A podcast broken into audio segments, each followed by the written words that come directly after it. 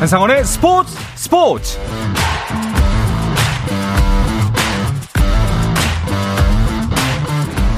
스포츠가 있는 저녁 어떠신가요? 아나운서 한상원입니다. 오늘 하루 이슈들을 살펴보는 스포츠 타임라인으로 출발합니다.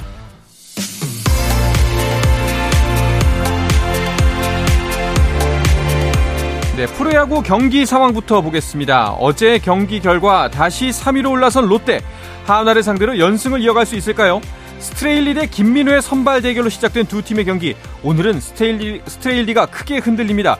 1회 석점 그리고 연이어 두 방의 홈런까지 허용하면서 크게 뒤진 롯데. 6회 말 현재 7대 0으로 한화가 7점 앞서 있습니다. 다시 4위로 내려앉은 NC, 두산 알칸타라의 공을 NC 타선이 어떻게 공략할지 궁금합니다. 두 점 앞서가던 두산 NC가 끈질기게 알칸타라의 공을 공략하면서 추격합니다. 6회 초 현재 4대 3입니다. 어제 투수전 양상이었던 기아 대 키움의 경기 앤더스와 최원태를 선발로 냈는데 오늘은 타선의 집중력이 아쉽습니다. 득점 기회를 번번이 놓친 두 팀. 7회 초 현재 키움이 2대 1로 한 점 앞서 있습니다. 자, 선두 SSG는 KT와의 주중 3연전. 어제 첫 경기는 SSG의 승리였죠. 오늘도 어제만큼 SSG의 타선이 터질까요? 오늘은 KT의 타선이 터집니다. 박병호의 그랜드슬램으로 경기를 시작한 KT 2회에도 4득점하면서 크게 앞서갑니다. SSG가 석점 추격했지만 여전히 점수는 8대 3입니다. 자, 마지막으로 2위 LG 대 7위 삼성의 경기도 보겠습니다. 한 점씩 쫓고 쫓기는 경기가 이어지고 있습니다. 7회 초 현재 LG가 3대 2로 한 점 차 아슬아슬한 리드를 지키고 있습니다.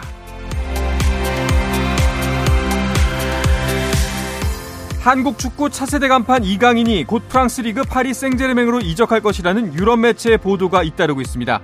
프랑스 스포츠 매체 레퀴프는 이강인이 국가대표팀 소집에서 복귀하면 파리 생제르맹과 계약서에 서명할 예정이며 이강인 측과 파리 생제르맹은 장기 계약을 맺기로 이미 뜻을 모았다고 보도했는데요. 이강인이 이미 파리에서 medical test까지 끝냈으며 이적료는 최대 2천만 유로, 우리 돈 약 275억 원 수준이라고 추정했습니다. 지난해 카타르 월드컵에서 아르헨티나를 우승으로 이끈 리오넬 메시가 2026년 월드컵에는 불참하겠다고 밝혔습니다. A매치를 위해 중국을 방문 중인 메시는 중국 매체와의 인터뷰에서 지난 월드컵이 나의 마지막이라며 앞으로 상황을 봐야겠지만 지금으로선 다음 월드컵에 나가지 않을 것이라고 말했습니다.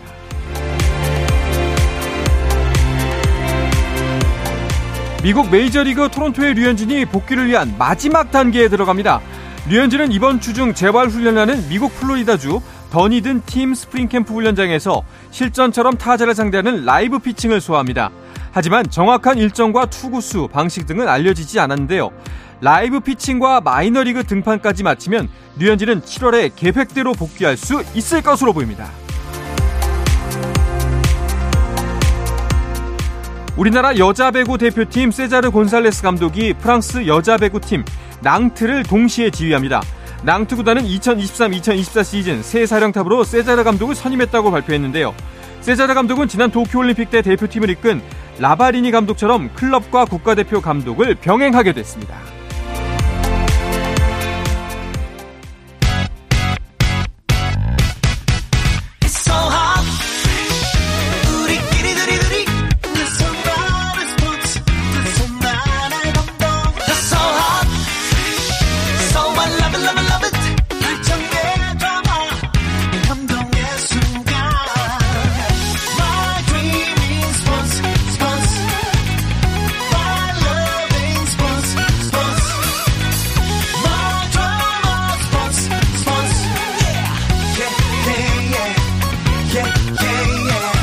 스포츠 스포츠 Shout out to them people, people, people, people, people, people, people.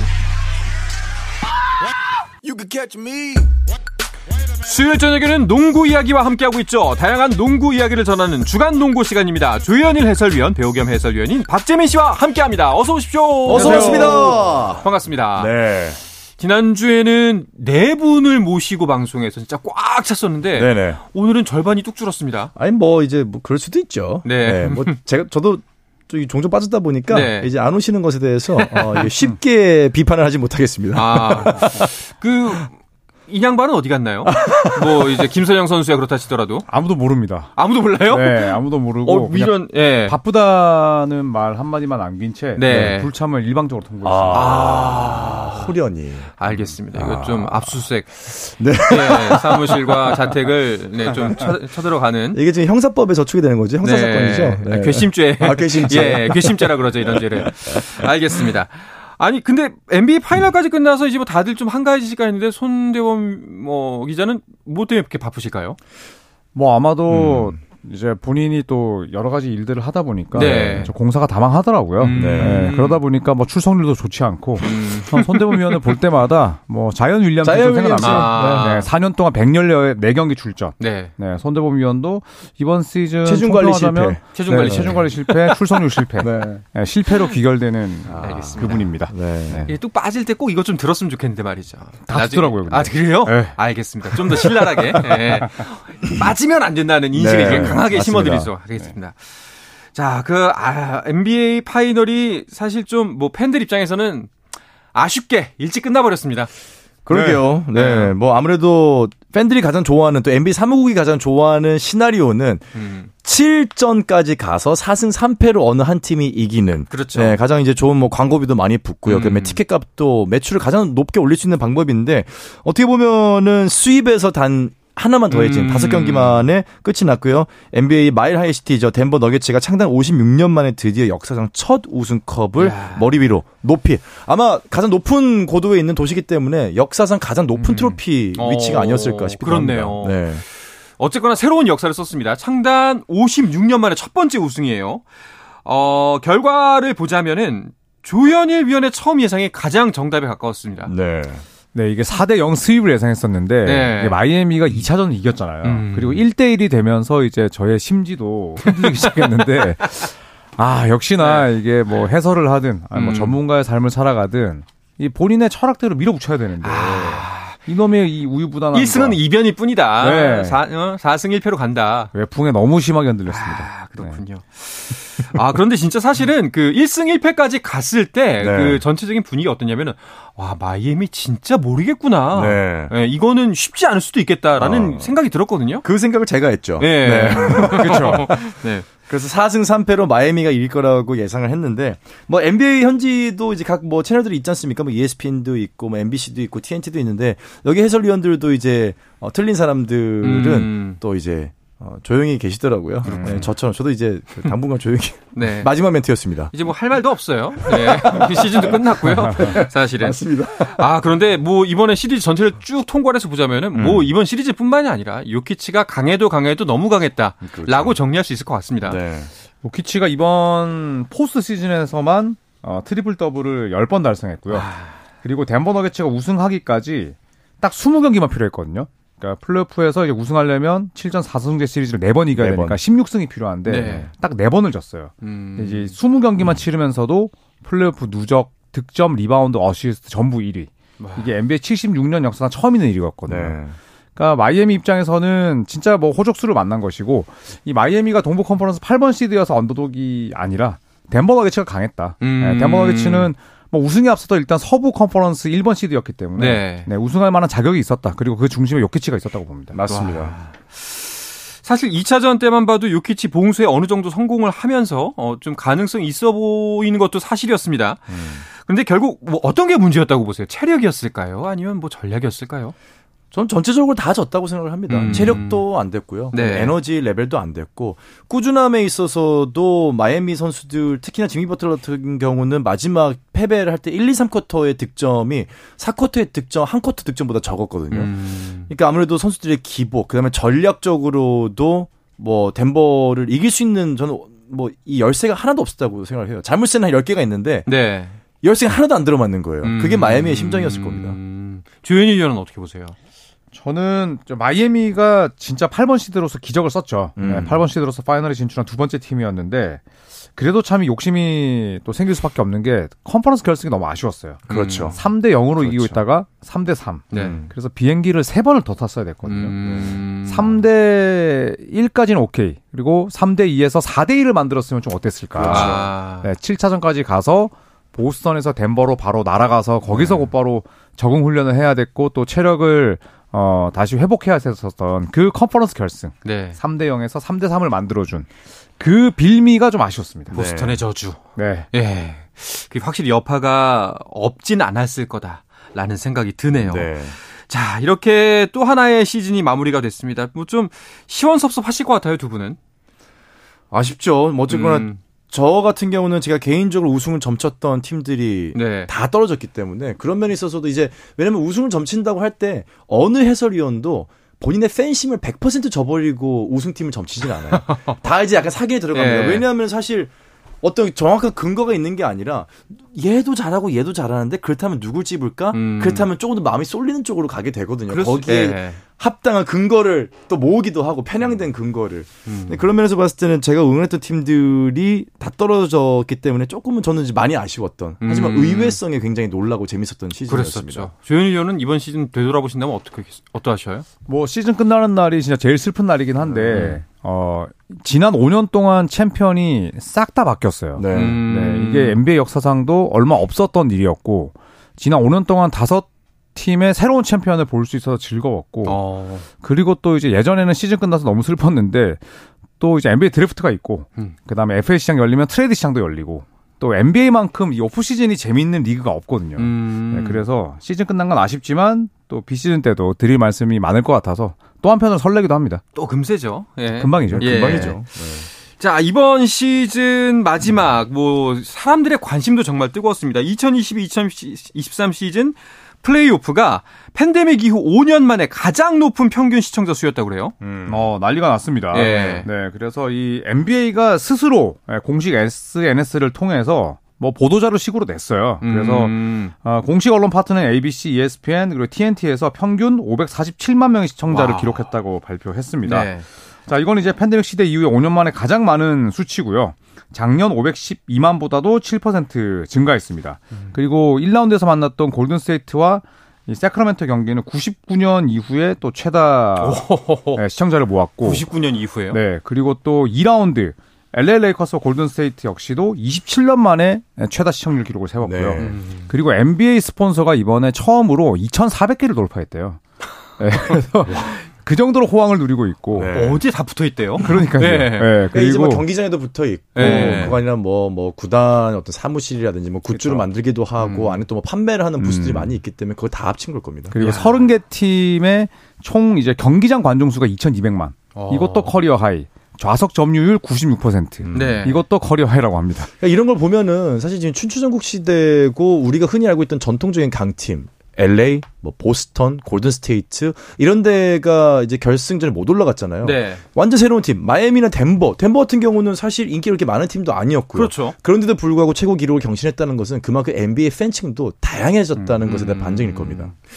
자, 이 덴버의 우승으로 마무리한 시즌. 덴버가 우승함으로써 포터가 어, 마지막 해에 연봉을 보장받는다는 소식도 있네요. 네. 이게 이제 그 인센티브 그리고 네. 또뭐 여러 가지 이제 플러스 마이너스 옵션을 넣었는데 야, 이게 설마 실행될 줄은 몰랐습니다. 그러니까요. 네. 그 당시에 이제 계약 마지막 해에는 부분 보장 조건인데 그러니까 예를 들어서 뭐 500만 원의 계약을 맺었는데 그 500만 원 다 받지 못하고 음.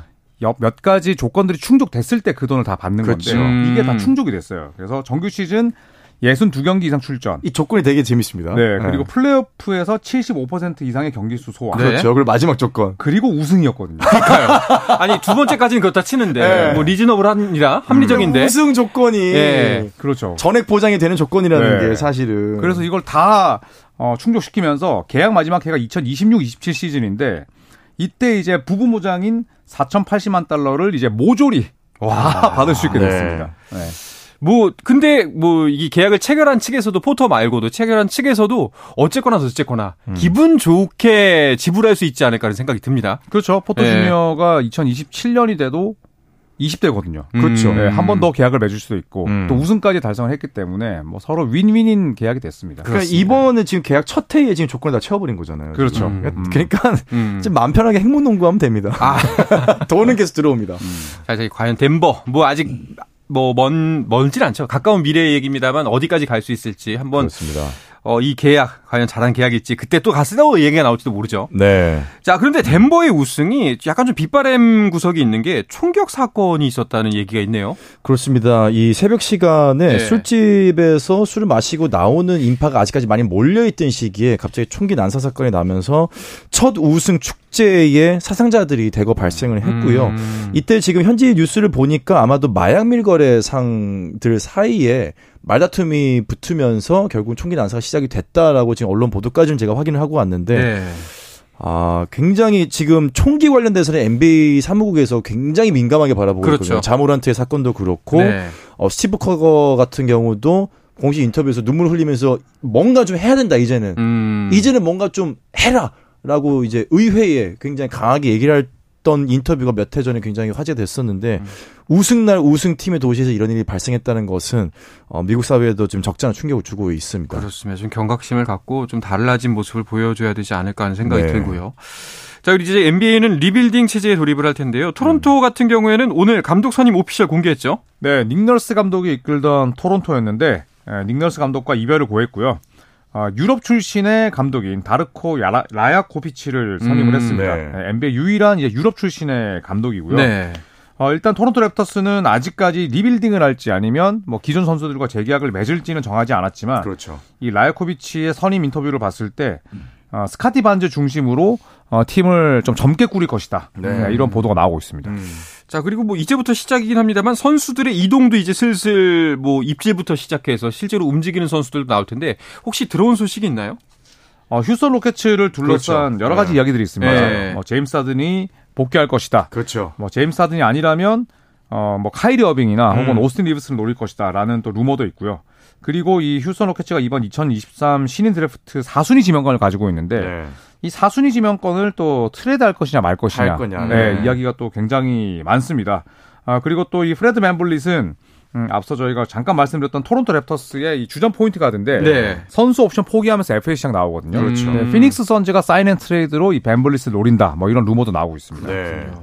자, 그리고 이미 트레이드가 된 부분도 있죠. 이게 또 파이널 도중이었기 때문에 더 놀라웠는데요. 아, 그러니까요. 네, 이 파이널 도중의 트레이드는 거의 예, 뭐 단행하지 않습니다만 네. 어, 일단 이 오클라호마 시티와 덴버 너게츠가 아, 지명권을 맞교환했습니다. 음. 네, 오클라호마 시티 썬더는 덴버에게 2023년 2라운드 지명권 37순위 그리고 2024년 1라운드 지명권 중에 가장 낮은 순위의 지명권 그리고 어, 2024년 2라운드 지명권을 아, 주게 됩니다.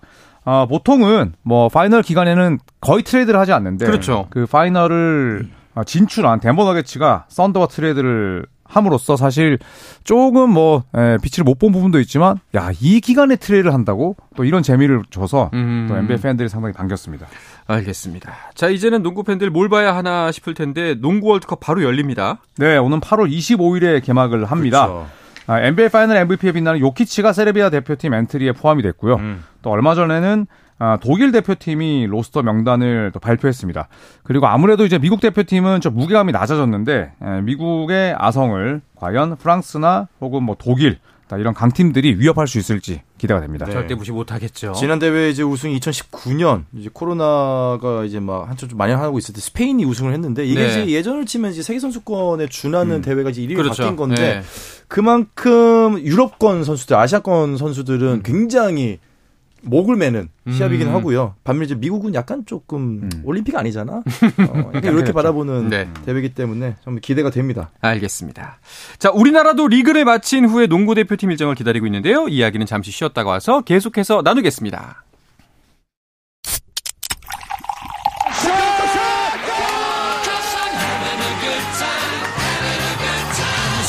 치열한 하루를 보낸 당신과 함께 마시는 짜릿한 스포츠 한 모금. 매일 저녁 8시 30분 한상원의 스포츠 스포츠.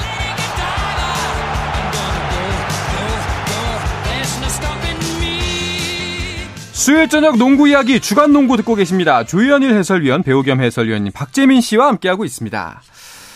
아, 우리 남자 대표팀은 현재 소집 훈련 중인 건가요? 네, 그렇습니다. 들어갔죠. 네, 김선영과 또 오세근까지 어, 16명의 이 농구 대표팀 멤버들이 이 항저우 아시안 게임을 대비해서 소집 훈련에 들어갔습니다. 자, 이번 대표팀에 선발된 16명은 아, 일단 손발을 맞추고요. 그리고 7월 22일, 23일 아, 이틀 연속 열리는 아, 일본과의 평가전을 음. 또 치르게 됩니다. 네. 여자 대표팀 같은 경우에는 어 평가전 이미 치렀죠. 네, 라트비아랑 치렀죠. 두 차례 평가지 연전이 있었는데 평가전 모두 완패를 했고요. 어, 특히나 두 번째 평가전에서는 어, 26점 차에 사실 큰 패배를 아. 당했는데 4쿼터 0점에 묶이는 등 사실 좀이 유럽권 팀과의 어떤 격차를 좀 확인할 수 있는 어떻게 보면 뼈 아프긴 했지만은 굉장히 좋은 경기였다고 저는 생각을 합니다. 음, 아니 조금 충격적인 건 박지수 선수가 합류를 했는데도 굉장히 어려운 경기였다고 해요. 네, 뭐 아무래도 아직까지 또 손발을 맞추는 시간이 적었고 음. 또 박지수 선수도 오랜만에 대표팀에 합류를 맞아요. 했습니다. 예, 음. 그리고 또 박지수 선수를 살릴 수 있는 이 볼핸들러 자원들이 아직까지는 좀 손발을 못 맞추고 있거든요. 다행히 뭐 라트비아의 두 경기가 뭐 공식전이긴 했지만 또 평가전이었기 때문에 네네. 예, 또 그렇게 실망할 필요는 없을 것 같습니다. 그렇군요. 자, 뭐 국제 농구 연맹이 여자 아시아컵을 앞두고 발표한 파워 랭킹에서는 일단 우리나라가 3위입니다. 네, 뭐 아시아 파워 랭킹 아, 뭐 이 FIBA에서 매기는 그런 공신력 있는 순위이기 때문에 더 의미가 있을 것 같아요. 아, 아시아컵 파워 랭킹 3위에 올랐는데 아, 이 파워 랭킹을 매기 위해서는 이제 최신 로스터의 균형 그리고 또 A매치 전적을 고려합니다. 네. 그래서 한국은 3위에 올랐고 아, FIBA는 이 박지수 선수의 합류로 인해서 전력이 크게 좋아졌다 네. 이런 얘기를 했고요. 또 아, 박지수의 복귀는 작년에 열린 FIBA 여자 농구 월드컵의 불참에 불참을 고려한다면 엄청난 힘이 될 것이고 음. 또 지난해 월드컵 최종 예선에서 트리플 더블을 기록했었다. 음. 예, 그런 이 박지수 선수의 가세가 굉장히 큰 힘이 될 것이다라고 이야기를 했습니다. 네. 그리고 은퇴를 미룬 김단비 선수에 대한 이 언급도 하면서 신구 조화가 잘 이뤄질 것으로 보인다라고 언급을 했죠. 네. 자, 일단 보면 파워 랭킹 1위는 일본, 2위는 중국입니다. 그러면 이제 아시안컵은 뭐 한중에 3파전이 될 가능성이 높다는 이야기겠죠?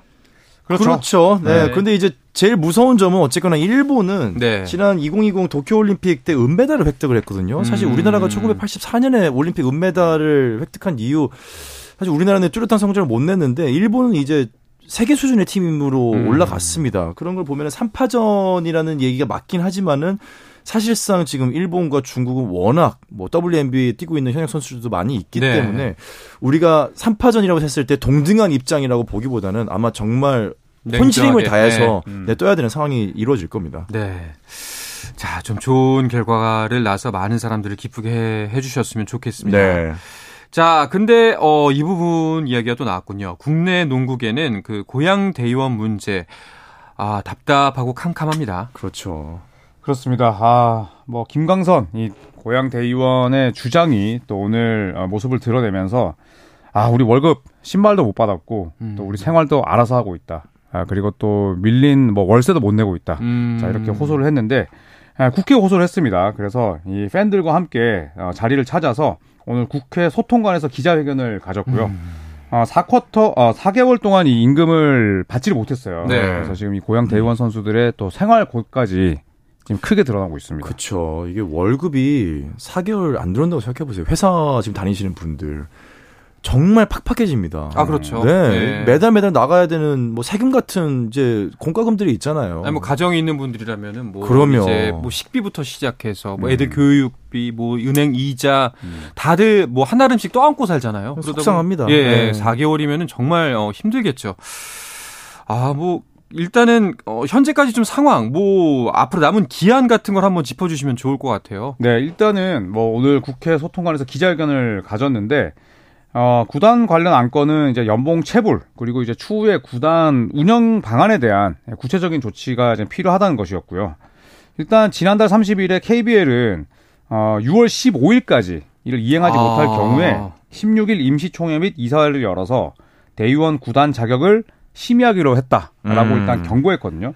사실상 이제 리그 퇴출까지도 할 수 있음을 암시했는데 뭐 이런 부분들을 감안했을 때 아, 이제 운명의 날짜가 또 얼마 남지 않았습니다. 내일입니다. 15일이면. 네. 예. 그렇죠. 아이 뭐뭐 사실은 뭐 이제 대의원의 선수단 중에는 뭐 저희 조현일 해설위원도 그렇지만 다지 않은 뭐 후배들도 있고 네네. 뭐 연락하는 동생들도 있는데 음. 그래서 좀 마음이 많이 무겁죠. 음. 네.